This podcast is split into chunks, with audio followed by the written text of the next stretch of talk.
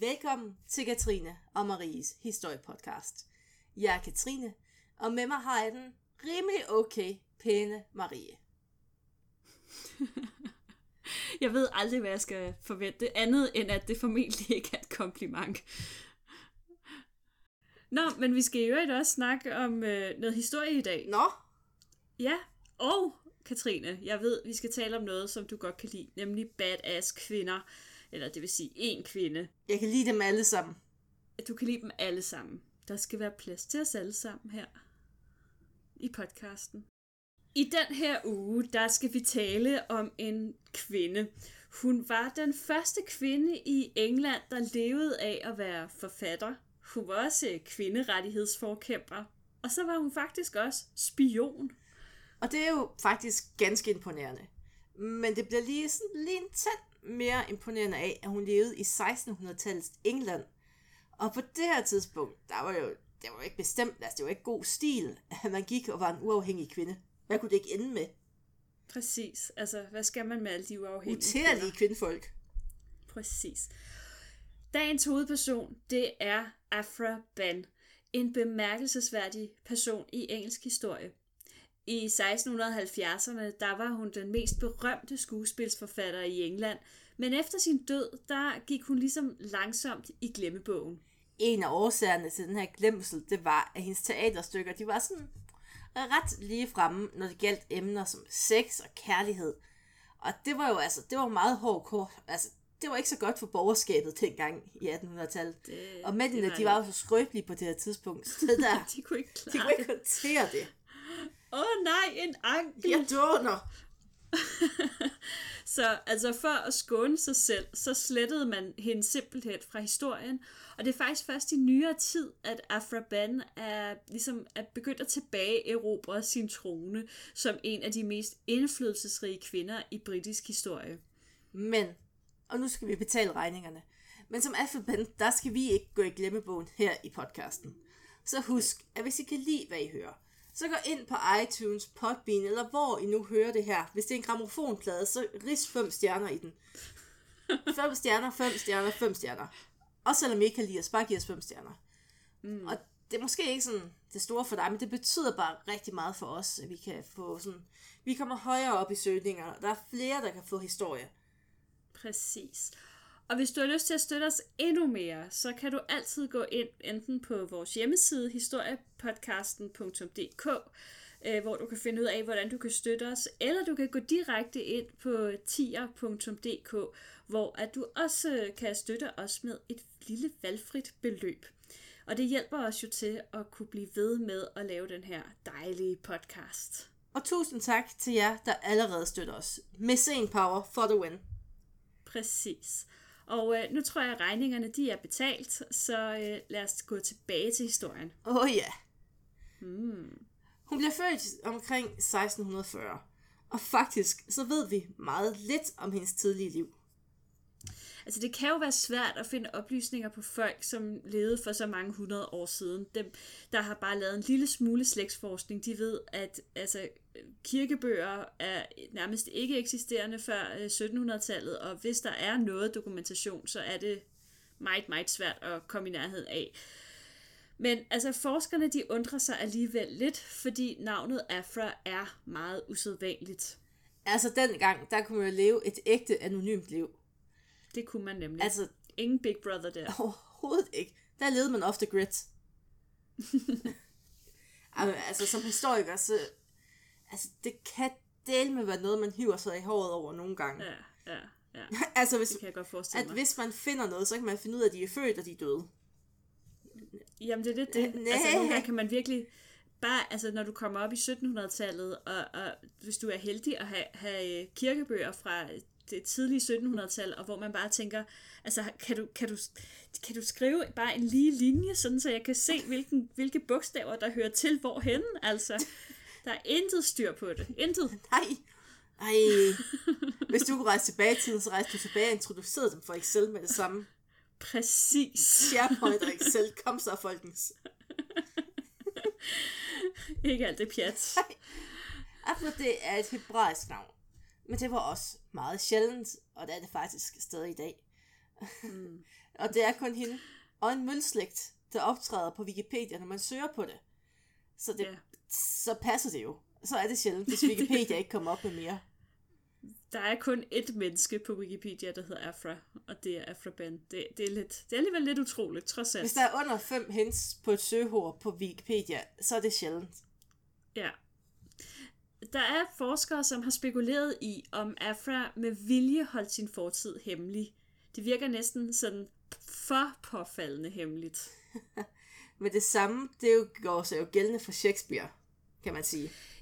Det, det gjorde det jo lidt, og altså, li- ligesom det galt for ham måske, øh, uden at gå for meget ind i den diskussion, så øh, kan det jo også godt have været, fordi hun måske sådan skammede sig lidt over sin sociale baggrund, eller at den på en eller anden måde ville have været en forhindring for det liv, som hun levede nu. Vi har altså ikke nogen sikre kilder. I en kirkebog for Canterbury-egnen, der har man fundet et navn, der minder om Afra, og derfor hælder mange til, at det formentlig er hendes fødsel og liv, man refererer til. Og i så fald, der skulle hun være datter af en håndværker, men det lyder jo ikke specielt kontroversielt. Hvorfor i alverden skulle man hemmeligholde det? En anden teori lyder på, at hun var en uægte datter, altså født uden for ægteskab af en embedsmand og en eller anden stuepige. Og det kunne jo måske i højere grad være øh, grund til, at hun ikke ville ligesom udbasunere det. Det, det snakker vi ikke højt om. Nej, Men øh, så kommer vi til det store spørgsmål, Marie. Øh, hvad, hvad ved vi egentlig om hende med sikkerhed? Ja. Vi ved, at hun optræder første gang i England i 1665, og der er hun omkring 25 år. Og hun siger, at hun er enke efter en hollandsk handelmand. Det er derfor, hun har det her lidt eksotiske efternavn, Ben, altså B-E-H-N. Åh, oh, hvis jeg havde en krone for hver gang, jeg havde hørt den historie ude i byen. Mhm, mhm. Hollandsk handelsmand. Åh, tilfældigvis. Ej. Hun skulle være født i England, men hun siger også, at hun har boet i kolonien Surinam, som England ejede på det her tidspunkt. Og den her koloni, den blev så i øvrigt, Marie, overgivet til mm. hollænderne i en byttehandel, hvor Ja. ja. englænderne til gengæld fik da, da, da, da, da, New York. Ja, Og ved du hvad, Marie? Det er faktisk sjovt Ja. ja. i forhold til altså, hollandsk økonomi, det der. det er... Jeg vidste, du ville sige det. Hvor er det dog pudsigt. Det var hollænderne, som opfandt kapitalismen, Marie. Jamen, jamen, jeg er helt enig med dig. Jeg er helt enig med dig, og, og åbenbart så er det meget svært at, at have et øh, emne, der foregår i 1600-tallet, uden at hollænderne på en eller anden måde får en finger med i spillet her. Det var deres storhedstid. der- det var deres storhedstid. Det var måske her i Surinam, at hun øh, mødte den her hollandske handelsmand, mand, øh, Johan Ben.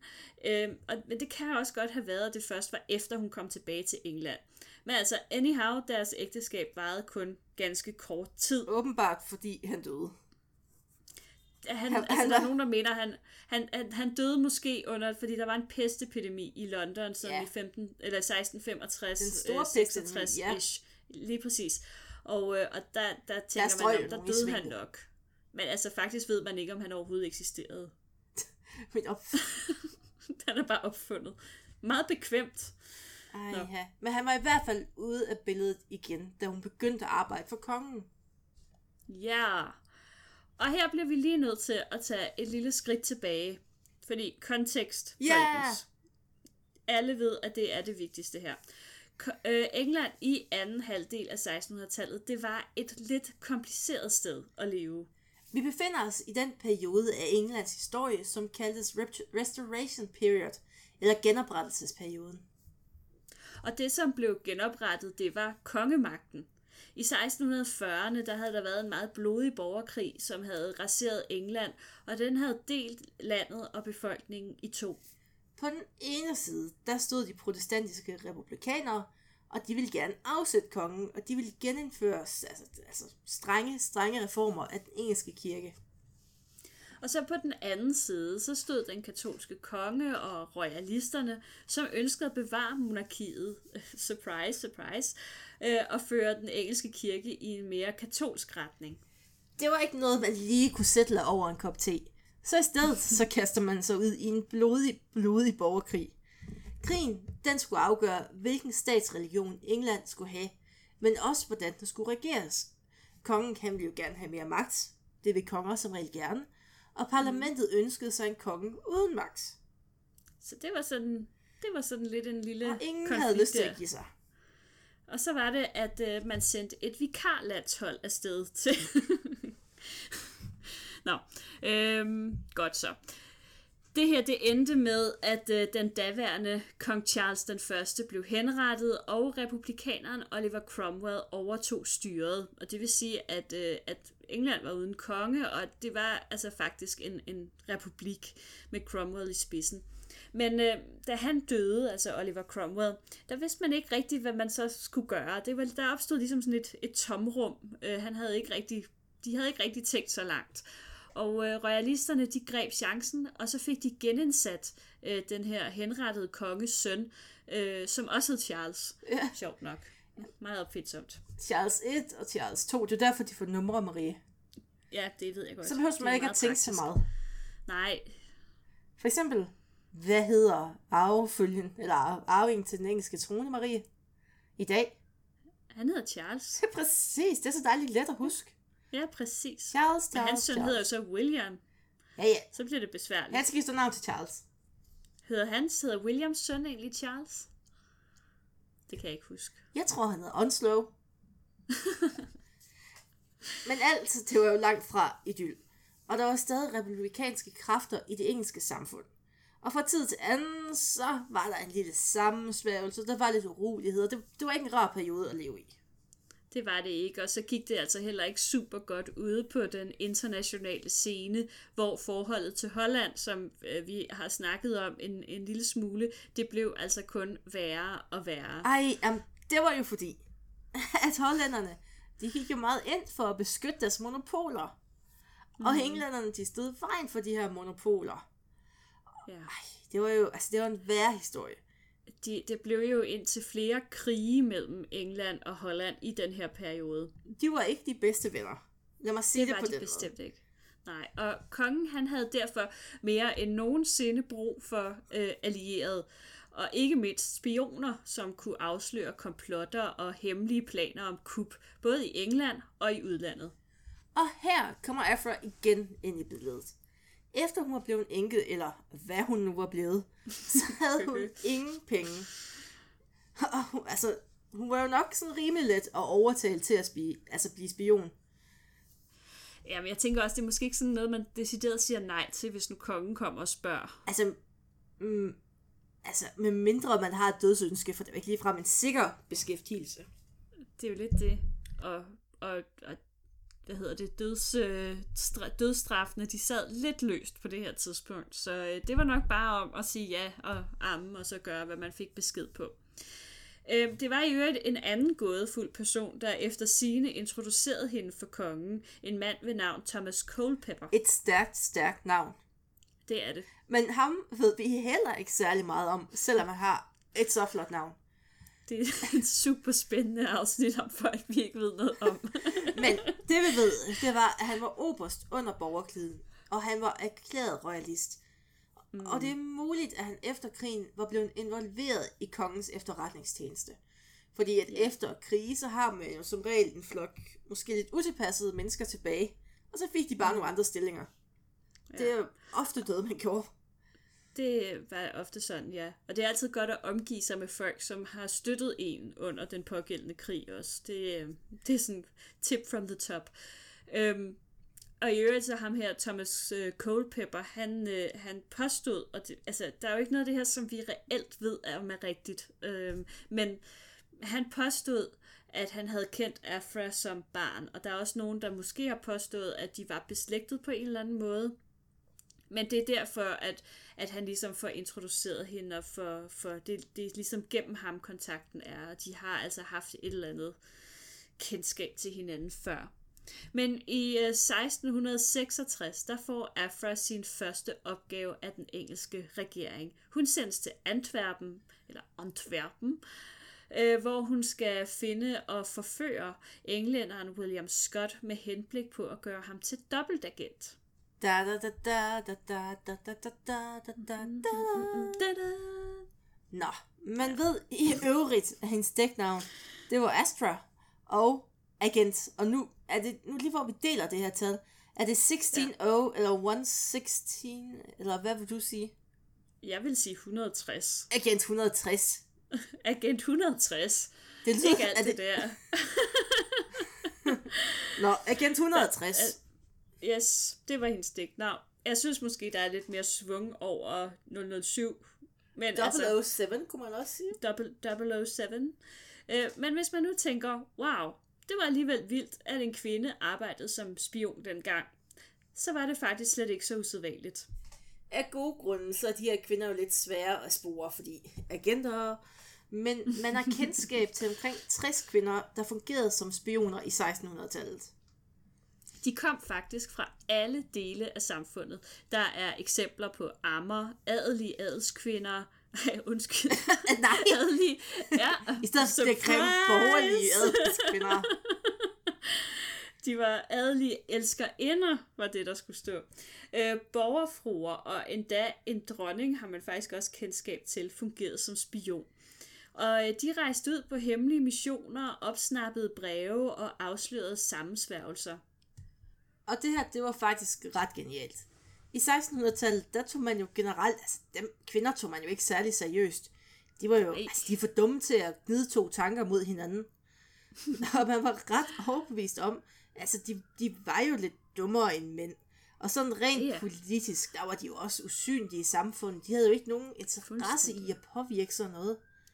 Nej, præcis. Altså, og det er jo egentlig sjovt, fordi at, at, øh, at, de, at England havde jo haft en, en dronning, som jo havde været meget populær på det her tidspunkt, altså Elisabeth den første. Jamen hun var jo praktisk talt en mand. Ja, det var hun selvfølgelig lidt. Så. Men kvinderne, de var jo selvfølgelig snu, fordi øh, de udnyttede den her status virkelig meget. Fordi hvem ville nogensinde mistænke dem? De kunne nærmest gøre, hvad de ville, fordi at der var jo ikke nogen af mændene, der troede, at de sådan var at de var i stand til at kunne gøre noget som Jeg tror heller ikke, man som mand havde lyst til at indrømme, at hun blev snydt af en kvinde. Nej, det er faktisk nok også et virkelig vigtigt punkt. Det tror jeg, du har ret i. Og øh, det kan også forklare, at de slap afsted med så meget, som de rent faktisk gjorde. Og så var der også lige det lille arbejde at, at, at hvis de blev fanget, øh, så var straffen øh, faktisk øh, væsentligt mindre for kvinder, end den var for mænd. Øh, det- mændene de risikerede dødsstraf, hvis de blev taget Kvinderne øh, forstod for at jo ikke, hvad de gjorde, Marie. Nej, De var jo for kvinderne de kom i fængsel, og så kom de ud igen. Ja. Altså.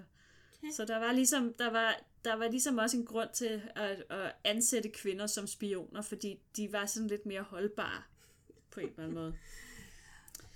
Nå, nok var hun sendt afsted for at forføre William Scott. Men de kvindelige spioner i 1600-tallet, de var jo sådan set ret mere sofistikerede end bare sådan. Ja, altså det var der er uden tvivl, altså blub, selvom sex uden tvivl har været sådan anvendt til at få mænd til at afsløre deres hemmeligheder. Det vil være dumt andet. Øhm, I øvrigt.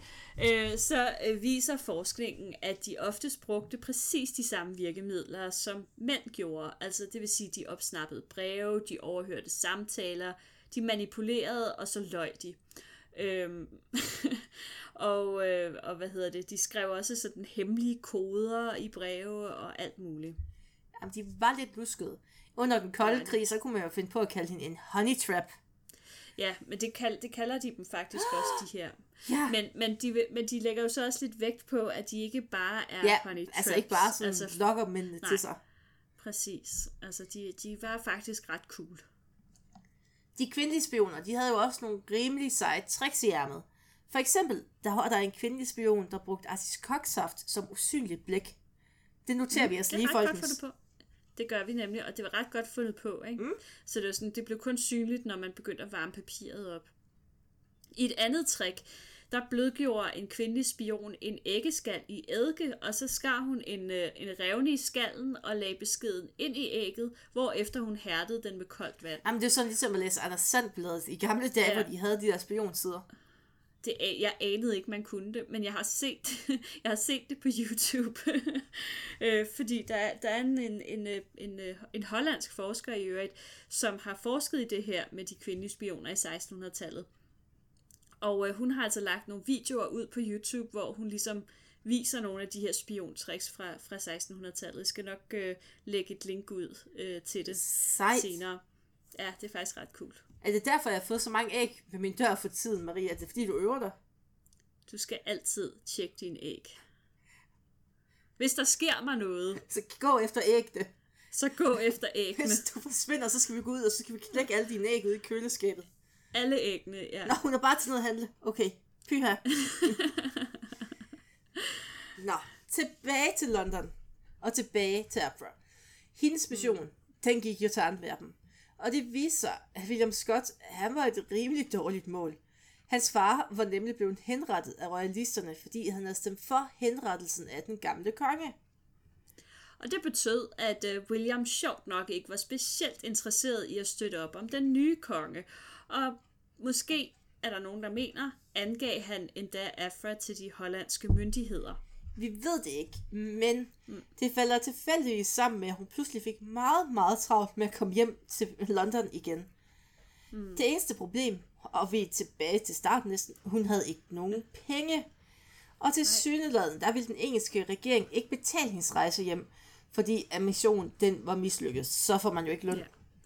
Det gad de ikke, nej. Så måtte hun klare sig Ja. selv. On your own. Til sidst, præcis. Til sidst så blev hun så desperat, at hun lånte penge til rejsen. Øhm, og man kan så sige, at det var nok ikke første gang, hun havde lånt penge, fordi da hun så vender hjem til England, så bliver der faktisk udstedt en arrestordre på hende, fordi at hun var så forgældet. Øhm, man ved ikke, om hun rent faktisk kom i fængsel, men hele historien fik en skældsættende betydning for Afra, fordi nu var det slut med at være afhængig af andres penge. Hun begyndte at skrive. Og som alle ved, at hvis du mangler penge, så er forfattervejen jo den sikreste måde at få penge hurtigt på. Ja, Ja. Hun var heldigvis ret god til at skrive. Og Herfors første ud, øh, skuespil, det udkom i 1671 og hed Det tvungne ægteskab. Meget, meget smukt. Ja. Stykket det handler om en kvinde, der bliver tvunget til at gifte sig med en mand, som hun ikke elsker. Og efter en masse hul om hej med sværdueller og utroskab og en iscenesat død, så ender alle med at være sammen med en, de elsker. ja, men er det ikke godt? Ej, jo. Ja, vi kan lide det. Det her stykke, det blev en kæmpe succes. Det trak fulde huse, og øh, Afra, hun blev betalt for hver tredje aften, det blev sat op. Jeg ved, det er sådan... Jeg tænker, om hvis det nu havde været en mand, var det så hver aften, han fik penge for det, eller hver anden, det ved jeg faktisk ikke. Men hun fik i hvert fald for hver tredje. Og øh, officielt så var hun nu den første kvinde i Englands historie, der levede af at skrive. I de følgende år, der udgav hun flere teaterstykker, men hun skrev også propaganda for kongen, og hun udgav både oversættelser, romaner og digte. Der var muligvis også nogle flere øh, gange i øvrigt, hvor hun har været sendt ud på spionmissioner, men dem ved man ikke noget om. Men der er sådan nogle enkelte årstal, som ligesom mangler i, i hvad hedder det, sådan tidslinjen, hvor hun er i London, hvor man ikke kan spore hende. Så tænker man, at hun har været sendt på mission. Det kan også være, at Men hun altså- som en hver god kvinde, når hun sådan har udført noget, så- er hun bare gået i hi. Ja, det kan godt være. Så har hun ligesom tænkt, nej, nu, nu, nu trækker jeg. jeg lige stikket. Ja, nu tager jeg ud på landet og finder mig selv og inspiration. Dyrker lidt yoga. Og... Ja, mm, eller som jeg sagde i gamle dage, strækøvelser. Ja. Men i øh, 1688, der er hun i hvert fald tilbage i London, fordi der udgiver man romanen. Og jeg må indrømme, at jeg ikke rigtig ved, hvordan jeg skal udtale Jeg kan bare kalde Men-. Rononko. Oronoko. Øhm, Oronoko, ja. Romanen den fortæller historien om en afrikansk prins, som er blevet slave i en europæisk koloni. Det var formentlig hendes tid i Suriname, der havde inspireret hende til romanen, og selvom den, er, den var glemt i mange år, så regnes den i dag som en hjørnesten i britisk litteratur. Ikke mindst fordi den regnes for at være den første roman, der faktisk argumenterer for at afskaffe slaveriet. Og så kan vi jo godt lide i dag, at den er skrevet af en anden marginaliseret gruppe i samfundet. Ja, i hvert fald i 1600-tallet, kan man sige. Det er simpelthen, det er meget smukt. Og når vi nu er ved det kontroversielle, så var det jo heller ikke fordi Afra Ben, hun lagde fingrene imellem, når hun skrev. Hun var i hvert fald meget åben om seksualitet. både sin egen og andres. Hun havde elsker og elsker inder, og hun skrev om kvinders orgasmer og mænds impotens. Altså, meget, hun var meget rundt, vil jeg sige. Det var jo var- altså chokerende. Det var meget med, hun, hun har også skrevet om sin egen menstruation og sådan noget. Altså hun er sådan meget åben omkring, hvad der ligesom foregår omkring kroppen og så videre. Det var ikke... Marie, hun bliver sådan lidt utilpas, når vi taler om hende. Jeg har givet dig alle de der frække ord. Ja, Nej. En af, hendes, en af hendes allernærmeste øh, bekendtskaber eller venner var den åbenlyst homoseksuelle John Hoyle. Og i 1600-tallet, så var det her altså også virkelig kontroversielt, at man var åbenlyst homoseksuel. Altså, jeg, jeg, jeg må indrømme, at jeg har ikke lige undersøgt det, men i rigtig mange perioder af historien, der var det jo faktisk strafbart, og jeg tænker også om, om altså, det kan jo sagtens have været det var, det var ikke decideret noget, man skiltede med, i hvert fald dengang. Men Afra, hun var meget moderne og meget eksperimenterende, og hun var meget optaget af det her homoseksualitet. Det her homoseksualitet. Det er er en forkert. Beklager. Hun var meget optaget af homoseksualitet, og især kærligheden mellem mænd. Øhm, og øh, og det, det, det fascinerede hende utrolig meget, selvom hun som nævnt også selv havde elskerinder, og bare generelt sådan, altså det der kærligheden mellem det samme køn og sådan noget, det, det gik hun utrolig meget op i. altså vi kan jo trække en lille parallel, og det kan vi godt lide, til Nancy Wake, som også havde en homoseksuel ven i en tid, mm. hvor det ikke lige var så velanset at være homoseksuel. Det er rigtigt, ja. Man kunne jo tro, at hendes lykke, og det her det er Maries ord, jeg citerer direkte, løsagtige livsstil, støde, altså det ville støde de lidt sippede britter. Men der var ikke rigtig noget, altså der var ikke rigtig den her negative feedback, som man ville vente. Altså alt, hvad hun rører ved, det bliver til guld, og folk de strømmer ind i teaterne for at se de her stykker, og hendes romaner og digter, de bliver bestseller. Folk kunne lide mm. det her griseri. Det kunne de.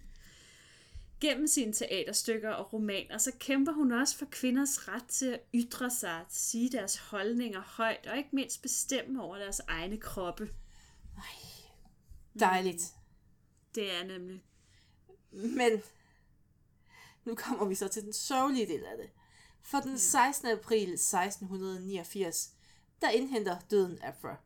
Hun bliver syg efter, altså hun, hun har været syg i et stykke tid, Ja, og hun dør kun 48 år gammel. det er jo ingen alder. Nej. Eller det var det måske i 1600-tallet. Men øh, ikke så gammel. Hun var elsket af befolkningen, men hun var ikke længere så populær ved hoffet, og hun var faktisk også blevet temmelig fattig. Hun blev begravet dog på en meget prominent plads i Westminster Abbey, og hun modtog også, altså der var sådan en offentlig sorg, og, og virkelig meget sådan, øhm, hvad skal man sige, sådan, øh, ja, Landesorg? sorg. Ja, ja, landesorg, men mest i London. Lokal landesorg. Lokal landesorg. Øh, men hun blev, fik den her øh, prominente gravplads i Westminster Abbey, og det var jo faktisk tradition for de mest elskede digtere i England at blive begravet der. Så det er jo også virkelig en øh, at vise, øh, hvor, hvor stor hun var. Men i de følgende århundreder, der blev hun sat i skammekrogen. Det er frisind og åben seksualitet og moderne idéer. Det var simpelthen for hård kost for eftertiden. Og især i det viktorianske London, der var det jo altså fuldstændig out of bounds. Fordi at, altså, nu kan vi godt lide at sige sippede englænder og sippede middelalder. Det var faktisk altså, ikke så galt igen i middelalderen. Det, der, det, det bliver værre med tiden. Altså jeg vil sige, de tager nok prisen øh, i øh, det viktorianske London, men, Ja. men også nok lidt tidligere end det. Altså jeg tror måske allerede sådan i 1700-tallet var man rimelig sippet øh, på mange områder. Øh, og, og nu er jeg ikke sådan så velbevandret i engelsk historie i øh, efter Ja, øh, det, det er jo også lokale efter forskelle. Tudor-tiden slutter, så jeg skal ikke helt præcis kunne sige, hvad det var.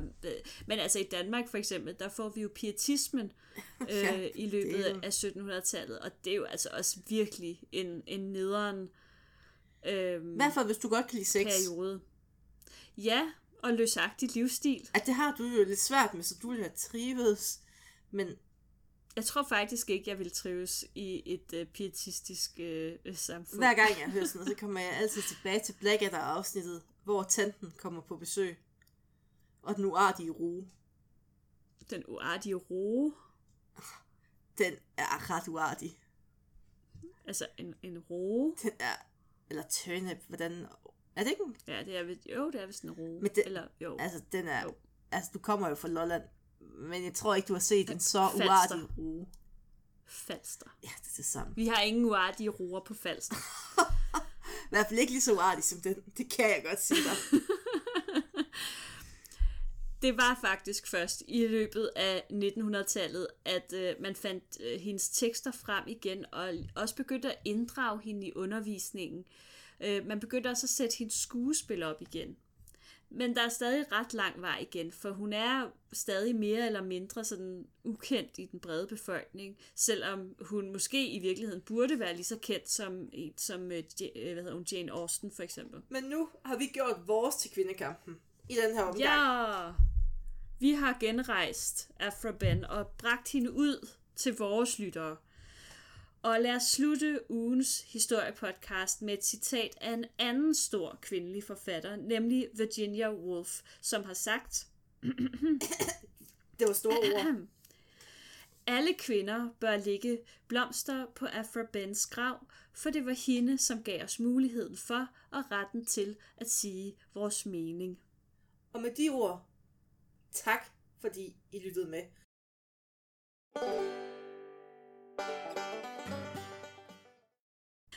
Og, ja, hvorfor kalder du det en løsaktiv livsstil, hun har? løsagtig livsstil. Hvad skulle jeg ellers kalde det? Hun var en tøjte. Skøn folk. ja.